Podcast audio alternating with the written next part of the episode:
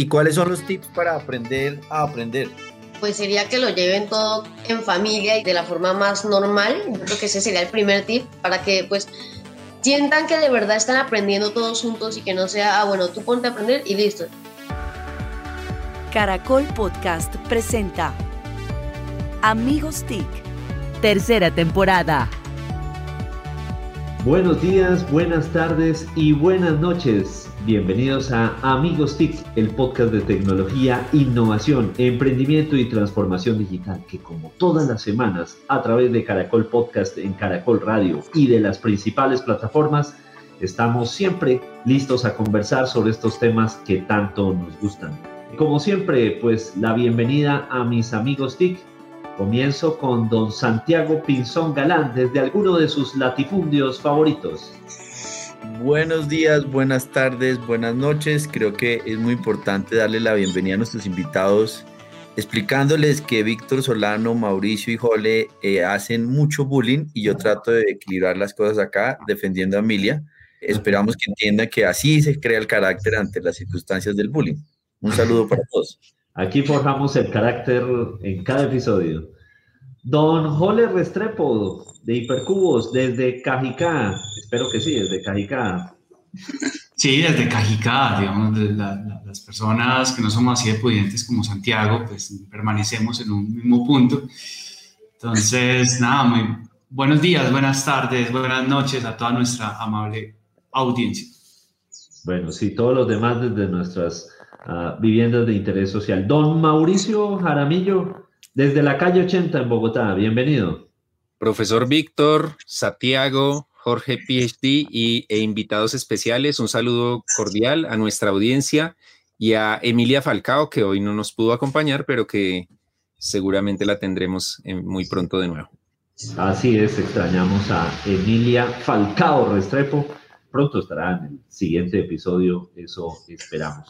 Bueno, y quien les habla, Víctor Solano, desde Socorro, Santander. Muy contento por el episodio que vamos a tener en el día de hoy. Entonces, les voy a contar de quién se trata nuestros invitados. Ellos empezaron su emprendimiento Grandes Genios cuando tenían 4 y 6 años de edad. Por razones obvias de que aún son menores de edad, pues no pueden ser los representantes legales de la organización, lo es su mamá, Denise Byrne, pero lo interesante de su historia es cómo a partir de lo que muchas personas dirían es un problema, ellos lo convirtieron en una oportunidad, vieron negocios, vieron la oportunidad de generar riqueza para los demás, riqueza compartida. Y a diario pues han venido mostrándonos uh, diferentes experiencias, iniciativas de emprendimiento, de emprendimiento social. Y bueno, pues ya nos van a contar muchísimo más en detalle. Entonces eh, están con nosotros los cofundadores de Grandes Genios, Dani y Sebas. Bienvenidos. Hola. Hola Dani, hola Sebas, qué bueno verlos por acá. Bueno, gracias por invitarnos. Bueno, pues arranco yo, si le parece bien a Víctor, una pregunta muy como debe ser para romper el hielo, porque con Dani Sebas uno está más nervioso de lo que puede ser con cualquier otro invitado. Tienen es cancha para manejar este tipo de espacios. ¿Cómo se les ocurrió eso y por qué los demoraron tanto en hacerlo? Bueno, pues como comentaba ahorita, Grande Genios nació cuando teníamos cuatro y seis años y nosotros teníamos bastantes ideas, o sea, nosotros despertamos un día y queríamos vender algo, queríamos hacer algo. Entonces, un día, pues nuestra mamá en ese momento estudiamos en colegio, no como ahora que hacemos homeschool, pues ella vino a nuestro colegio a dar una charla. Y cuando estaba en mi salón, cuando ella terminó la charla, yo le dije, si te parece Sí, cuando pases la charla aquí en mi colegio, yo me paro con un cartel para que nos den dinero. Entonces ella nos cuenta que dice, no, ya me van a vender, no sé qué. A partir de eso, pues ella vio que pues se nos ocurrían, digamos, como más ideas y empezamos entre los tres a crear em, pues, Grandes Genios, que era un programa de formación en emprendimiento para niños. Entonces ella iba haciendo el programa, nosotros lo íbamos probando, le decíamos, y creemos que esto está mejor, no, o creemos que de esta forma estaría mejor o así, hasta pues estar con el resultado final. Ok. ¿Y, ¿Y qué pasó entonces después? ¿Empezaron a manejar ideas concretas o cómo fue que fueron materializando? A ver, después fueron generando, fuimos generando demasiados proyectos y ahí seguimos. Bueno, yo, yo quedo preocupado porque yo, ya Celeste tiene seis años y, y Violeta tres, así que, escucha, me toca ponerme la, las pilas. Yo, que, yo, yo, que pensaba que iba en buen camino, poniéndole a hacer cosas y todo, pero claro, nos falta ya ponernos a crear la, la empresa. Cuatro y seis años es todo, todo un reto y, y felicitaciones, Sebastián. ¿Qué están haciendo ahora? a, a, qué se dedican? ¿Qué hace grandes, grandes genios y qué hace grandes genios U? ¿Cuál, es su modelo de negocio? ¿Qué servicios ofrecen? O sea, amigos TIC, Politic. Te mandó tres preguntas de una. ah, pues, está, bien, está, bien, aprendiendo del maestro Mauricio Jaramillo. Bueno, hablando sobre lo que estamos haciendo ahora, pues ahora estamos creando una serie de videos con Google Colombia el que hablamos sobre seguridad en la red. Es la serie se llama El Dato Seguro, ya se lanzó el primer capítulo. El primer capítulo trata sobre riesgos y delitos que podemos encontrar en Internet y sobre algunos tips para poder prevenirlos. Pues, y por la parte de qué estamos haciendo actualmente en Grandes Genios. Pues, a ver, hoy en día Grandes Genios ya está consolidado como una empresa. Manejamos tres áreas importantes que son el diseño y desarrollo de metodologías educativas, damos consultorías en comunicaciones y diseñamos experiencias y cursos y contenidos de formación enfocados hacia niños y jóvenes. Además de eso, actualmente estamos trabajando en un par de proyectos más, como lo son Grandes Genios CIEC, en un centro de innovación, emprendimiento y creatividad. Aún está en desarrollo y podría decir que también está Digital Transforma, que es un evento en el cual buscamos llevar, mostrar la transformación digital en distintos sectores. Comenzamos en 2019 con Digital Transforma, como evento presencial. En 2020 por la pandemia lo convertimos en un evento virtual. Y este año, como dijimos, pues no nos alcanza con un evento de tres días, pues entonces vamos a hacer cinco eventos. Y ya vamos a hacer cuatro eventos pequeños de un día, sí, pequeños, eh, son eventos de un día, todos virtuales, y un evento grande que pues, es el Digital Transforma que hacemos año a año pues está Lidelab. Lidelab, Lidelab, es el laboratorio de liderazgo de grandes genios, en el cual, pues, también al comienzo queríamos hacerlo presencial, pero llegó la pandemia y nos impidió hacerlo de forma presencial. Pero en realidad eso nos ayudó a que lo pudimos mover para más países y para más personas. Y ahora contamos con varios chicos de distintos países. Tenemos una de Perú, tenemos una de Italia, aunque ya no se considera italiana, y tenemos varios colombianos. Increíble, tienen un, un cliente ahí chiquito, Google. O sea, muy bien. Dani Sebas, una inquietud, ¿cómo ven ustedes que están ahora en, en las regiones, que están en, en, viviendo en Santander sobre todo, ese espíritu de, los niños, de los jóvenes, de los adolescentes en hacer emprendimiento. que ¿Cómo lo ven ustedes en las regiones? ¿Cómo lo están sintiendo ahora que pasaron de, estar en Bogotá a estar en otros contactos que son más de, lo que siempre hemos dicho de la Colombia profunda? Pues, a ver, el tema de los niños y la región, en, actualmente, pues, en general está pasando algo desde que, pues desde el inicio de la pandemia viene pasando que nosotros nos empezaron a llamar mucho, pues, nosotros hacíamos homeschool y pues tenemos eh, pues, todas nuestras redes y todo, donde pues contamos algunas de nuestras experiencias. Sobre todo a nuestra mamá le empezaron a llamar mucho padres preocupados por el tema de cómo aprendían sus hijos a inicios de esta pandemia. Y la verdad, al menos para mí, el homeschool es como un emprendimiento, porque pues de todos modos es lanzarse a, a algo que entre comillas es desconocido, si tú eres un padre que estudió en colegio y ahora pues, nace, pues no nació actualmente, descubres esta nueva manera de educar a tus hijos, de todos modos es toda una experiencia el con tus hijos aprender sobre cómo aprender. ¿Y cuáles son los tips para aprender a aprender? pues sería que lo lleven todo en familia y de, de la forma más normal. Yo creo que ese sería el primer tip para que pues sientan que de verdad están aprendiendo todos juntos y que no sea, ah, bueno, tú ponte a aprender y listo, y nosotros nos vamos. Además de eso, escuchen a sus hijos por parte de los padres desde estas no solo si empiezan a hacer homeschool, también si están en colegio, pero así escuchando a sus hijos es que en hacer emprendimientos.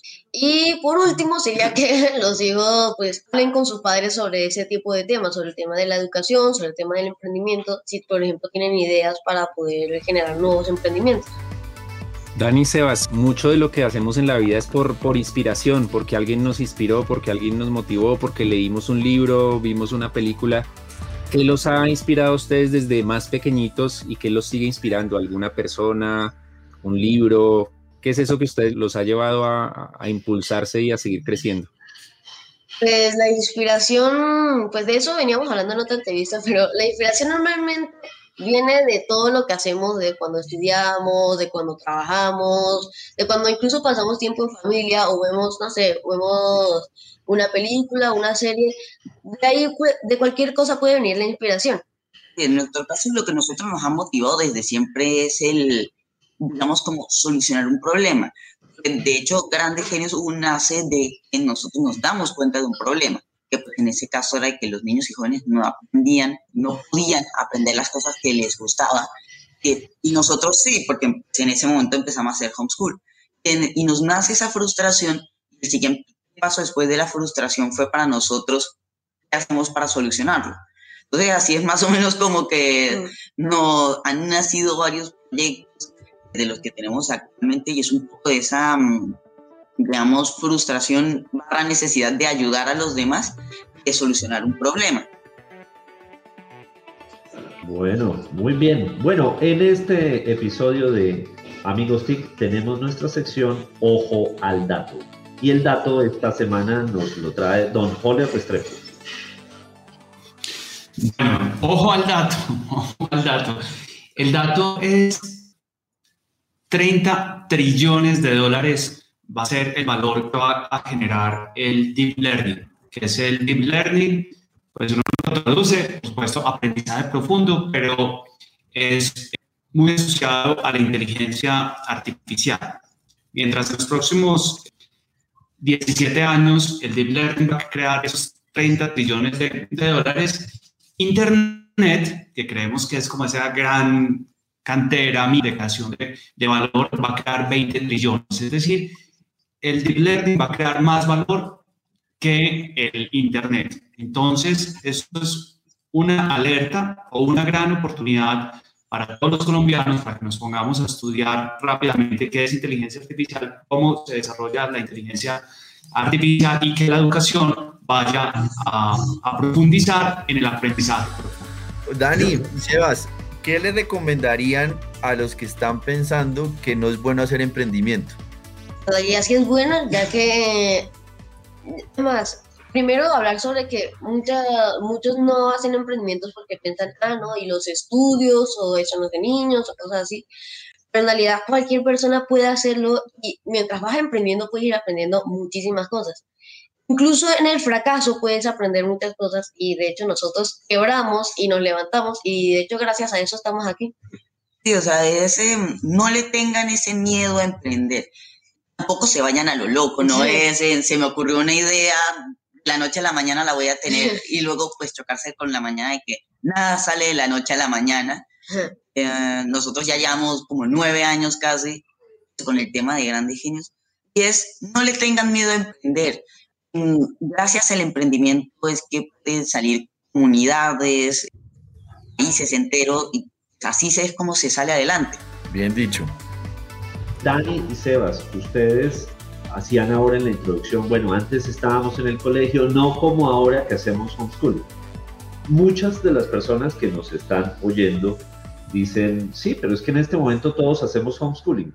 Pero cuéntenle, por favor, a nuestra audiencia que es que ustedes venían haciendo esto mucho antes de la pandemia y, y esa la empato con, con otra pregunta, o, o, más bien con la pregunta, esto era una petición, ¿Qué ha pasado con otros padres de familia, con otras familias? ¿Se han acercado a ustedes para decirles, oigan, ¿cómo es eso? ¿Eso qué se come? A ver, primero aclarar, lo que actualmente están haciendo es los niños y jóvenes al estudiar en casa no es homeschool precisamente. en la palabra no es homeschool y ahorita pues voy a explicar un poco la diferencia. En nuestro caso comenzamos a hacer, nosotros éramos pues buenos estudiantes, éramos, digamos que éramos sobresalientes y todo.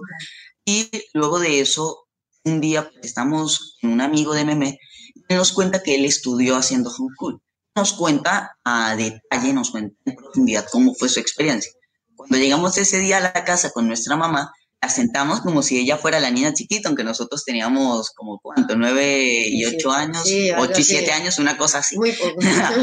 Em, y la sentamos como a ella como niña chiquita y le dijimos, es decir, tú sabías que podíamos aprender. También nos trabamos. Sí. es decir, que tú sabías que podíamos aprender a nuestro ritmo y basados en nuestros gustos e intereses y no nos dijiste nada. O sea, a partir de ese momento ella fue como haciendo todo un proceso de descubrir nos gustaba, cómo nos gustaba aprender. Y ya llevamos alrededor de cinco años, pero nunca nos acordamos de exactamente cuánto tiempo.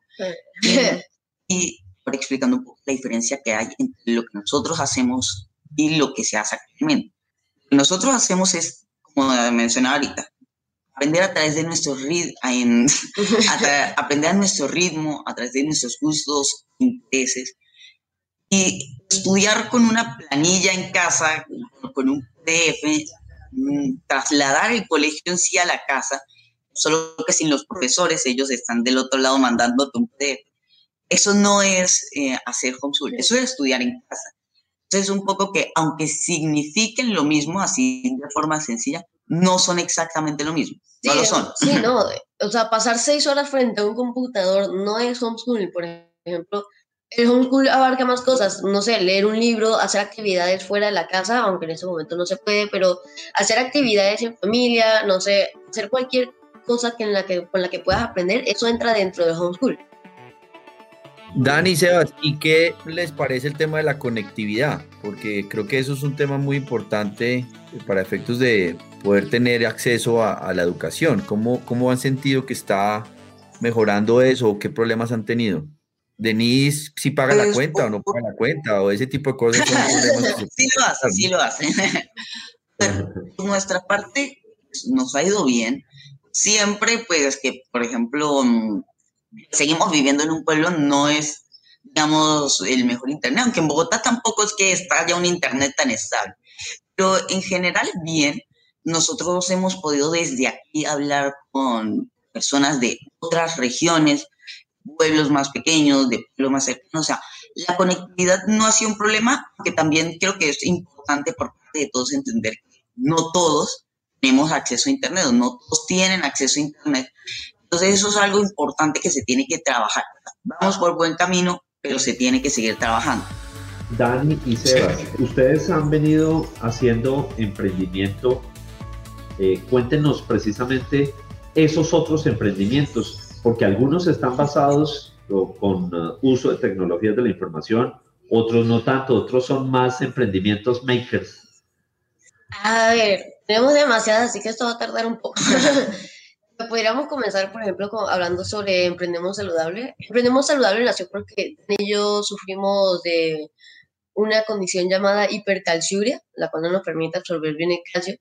Gracias a eso, pues, tuvimos una dieta bastante estricta en la cual decidimos empezar a, hablamos con nuestra mamá sobre que pues quisiéramos contarle a, las demás personas que comer saludable es rico y pues es divertido hacerlo todos juntos.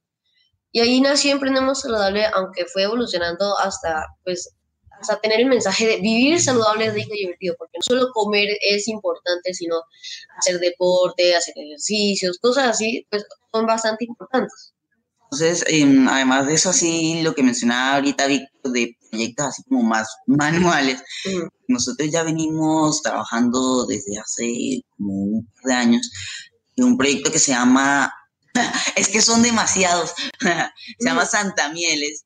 Lo que hacemos es transformar productos de la región, crear productos todos a base de miel y con otros productos acá de la región, hacer salsas saludables, hacer em, pomadas y otros cosméticos.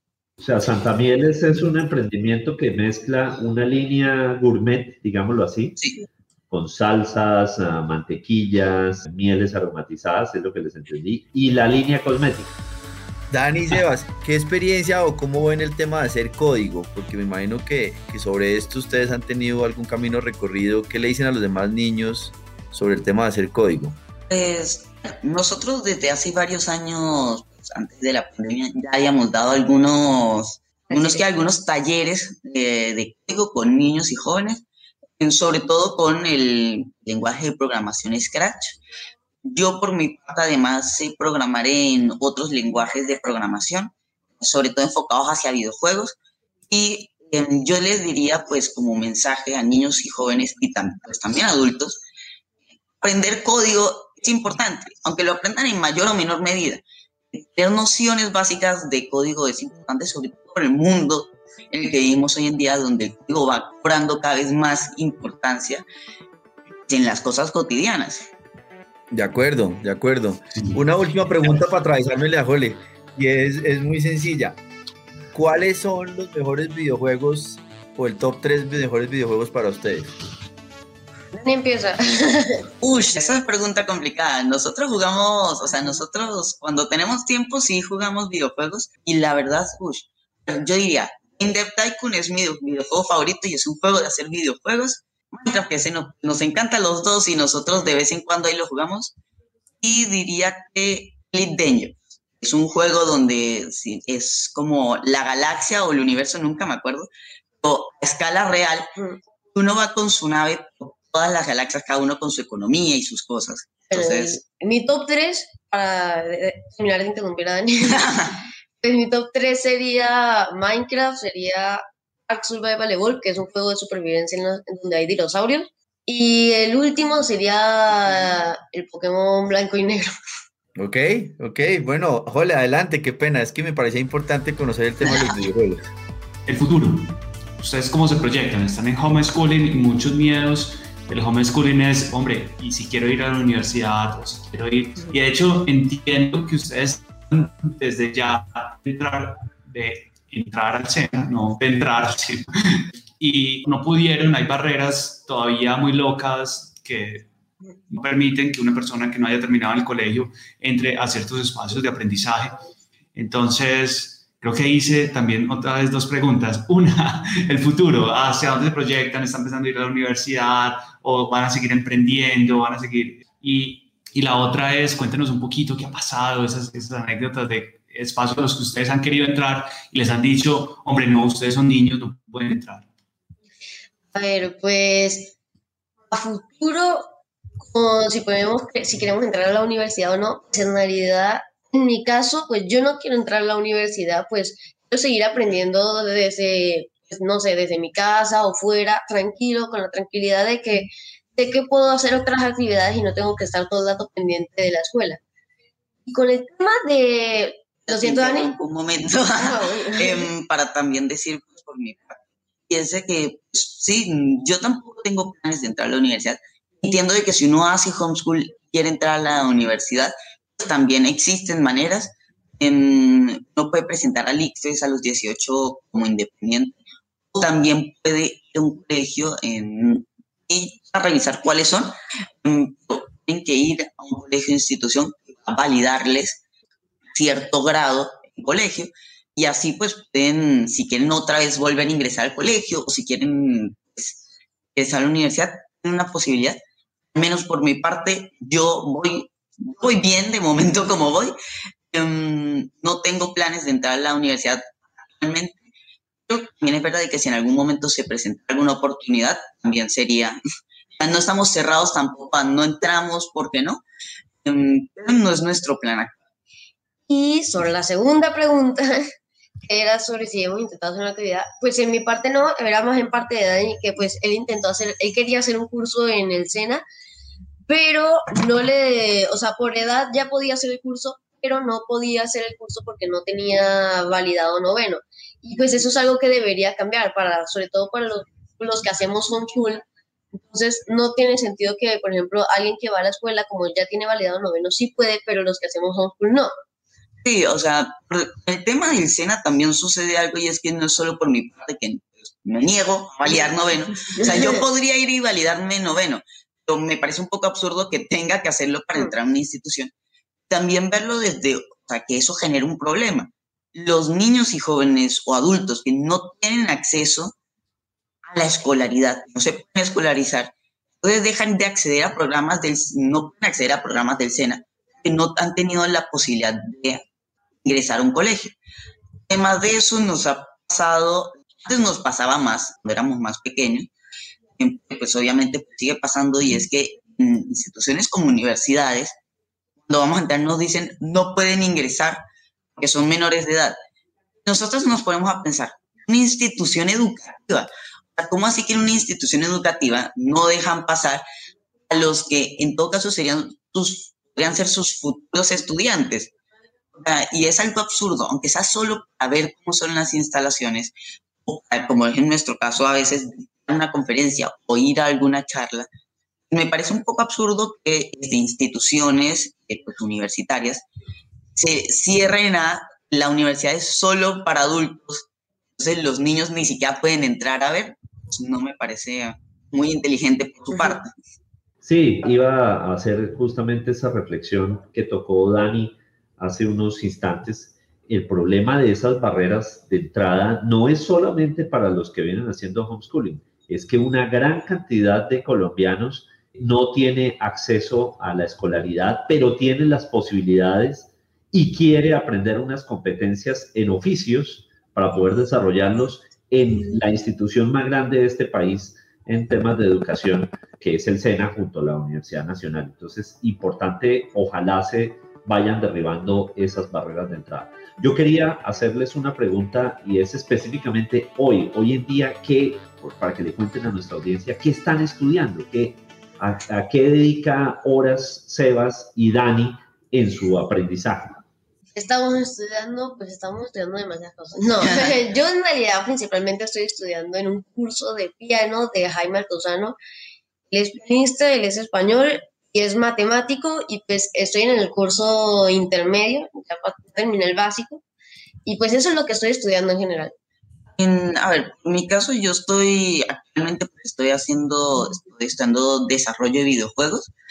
Estoy además de eso haciendo un diplomado con Nazca Digital sobre motion graphics y además de eso pues yo esto, estudio, aprendo guitarra también.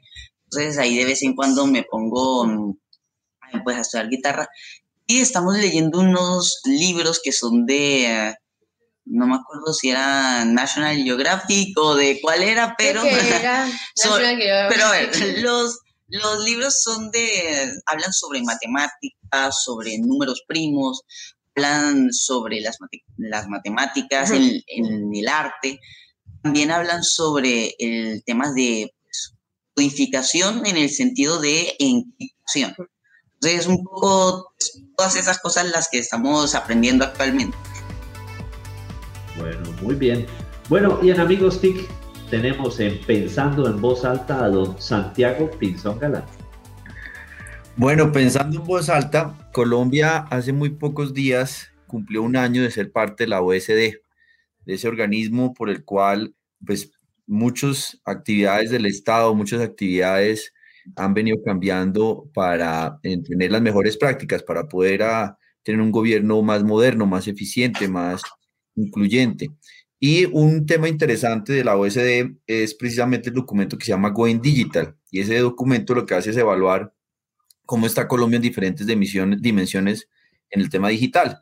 Eso nos lo entregaron en octubre del 2019 y ha venido avanzando desarrollando su implementación con recomendaciones, diferentes entidades, decisiones que han venido cambiando, también la participación de junta directiva de organismos del Estado, en fin. Pero en el tema digital, pues tenemos unos retos muy importantes todavía en acceso, en uso, estaba mirando acá en qué indicadores estamos mejor, en innovación, en temas de sociedad.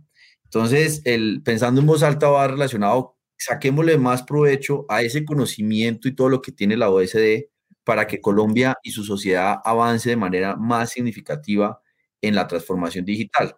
Nos destacamos en temas, por ejemplo, recientemente en el, en el toolkit, que es como una manera de resumir de la caja de herramientas que puede tener Going Digital. En temas como gobierno digital ha mejorado mucho. Colombia ha sido destacado como uno de los, como el top 3 a nivel de la OSD.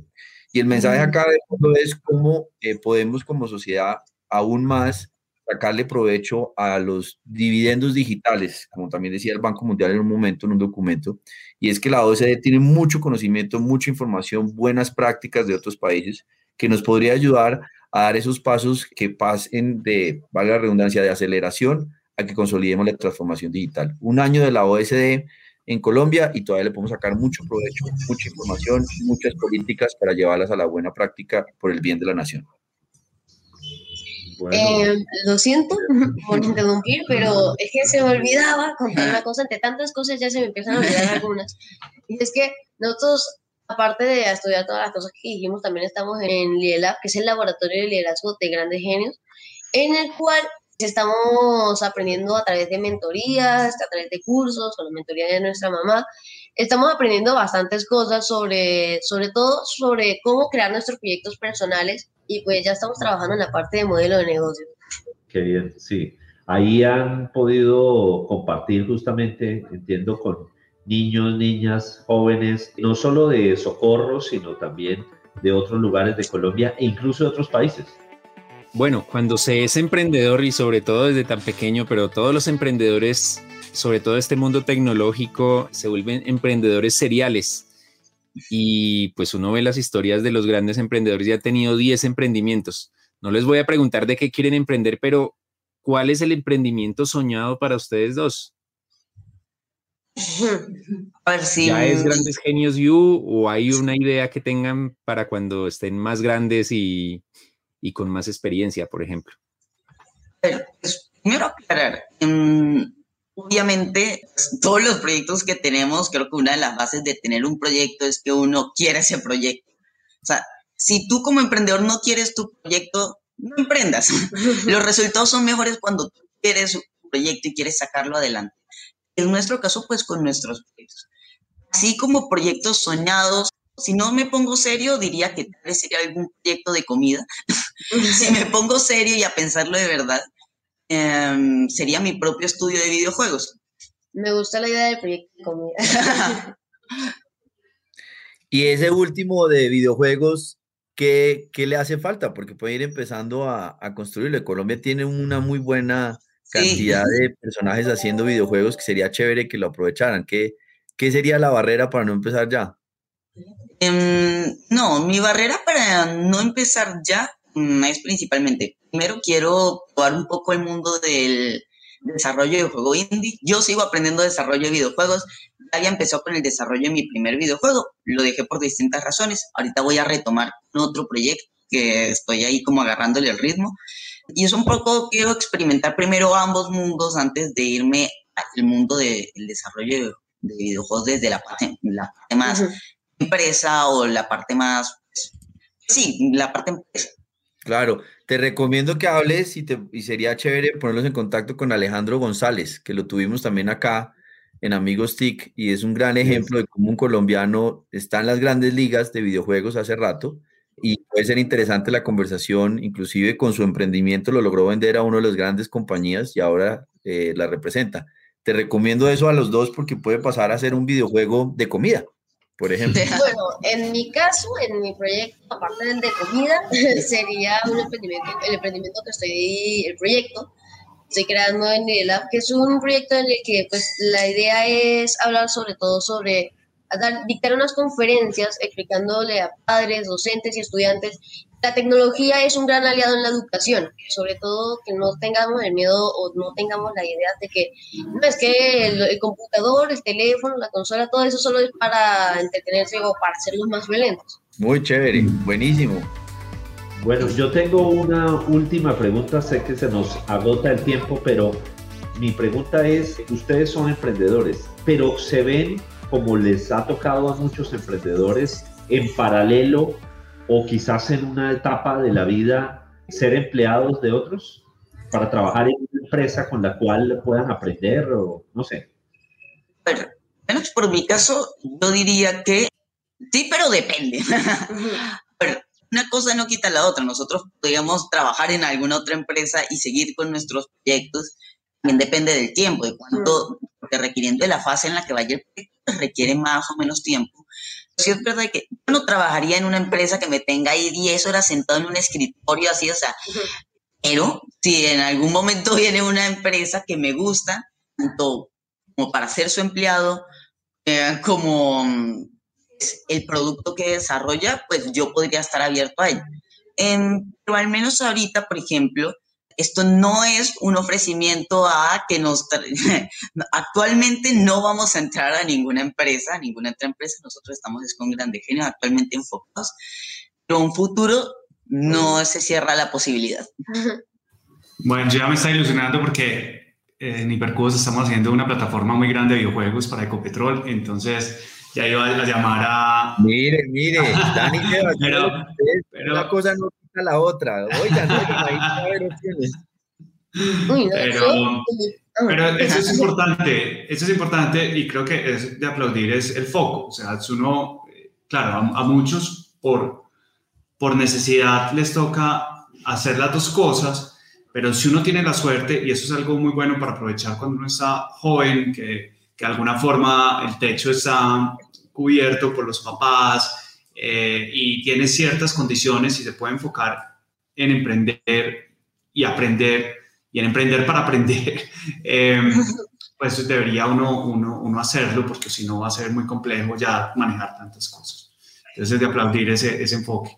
A ver, pues yo estoy un poco como Dani, pero en mi parte sería más bien, sería, yo no quiero trabajar en, tampoco quiero trabajar así, como dice Dani, en un cubículo encerrado ahí 10 horas. Yo quiero ver, sino más bien estar desde la comodidad de mi casa, desde en cualquier parte, en mi cama, en mi sofá. Pues quisiera estar pues pudiendo hacer lo que me gusta, pudiera estar emprendiendo, poder estar haciendo todas esas cosas que pues a uno le pueden llegar a motivar y a uno le pueden llegar a interesar para poder seguir adelante y seguir trabajando. Muy bien dicho. Yo la verdad quería eh, felicitarlos, decirles que ustedes son ejemplo para muchos otros niños, jóvenes. Eh, por ejemplo, mi hija está pensando en su emprendimiento de veterinaria, si termina estudiando veterinaria, y pues decimos veterinaria TIC. Entonces, conocer ese tipo de cosas son fabulosas porque lo que hace uno es estimular. Creo que el mensaje más importante acá es no cambien, sigan con esa mente y con esa capacidad y esa pasión por lo que hacen Acá nos enseñaron mucho, ojalá muchos otros también aprendan de esto y le ayuden también a que, eh, como lo dijeron ustedes, si lo hacen con pasión, no hay límite, lo hacen con todo el ánimo para hacer y cambiar cosas y tener propósito. En verdad, felicitaciones, Dani Sebas, es una maravilla ver que siguen creciendo y hemos visto, somos testigos, cómo han ido cambiando y madurando sus propuestas e ideas. Muchas felicitaciones, un gran orgullo para todos nosotros. Gracias. gracias. Gracias por el mensaje. Y entonces fue doblete. Dos pensar en voz alta en un solo capítulo de Santiago Pinzón. Muy bien, Santiago, por ese doblete de pensar en voz alta. Trabajo en equipo, trabajo en equipo. Muy bien, muy bien. Bueno, no, excelente. Pues esta semana desde Socorro Santander, en Amigos TIC, los cofundadores de Grandes Genios, Dani y Sebas. Nos vemos entonces la próxima semana. Esto es Amigos TIC a través de Caracol Radio. Hasta la próxima. Encuéntranos en Instagram como arroba Caracol Podcast.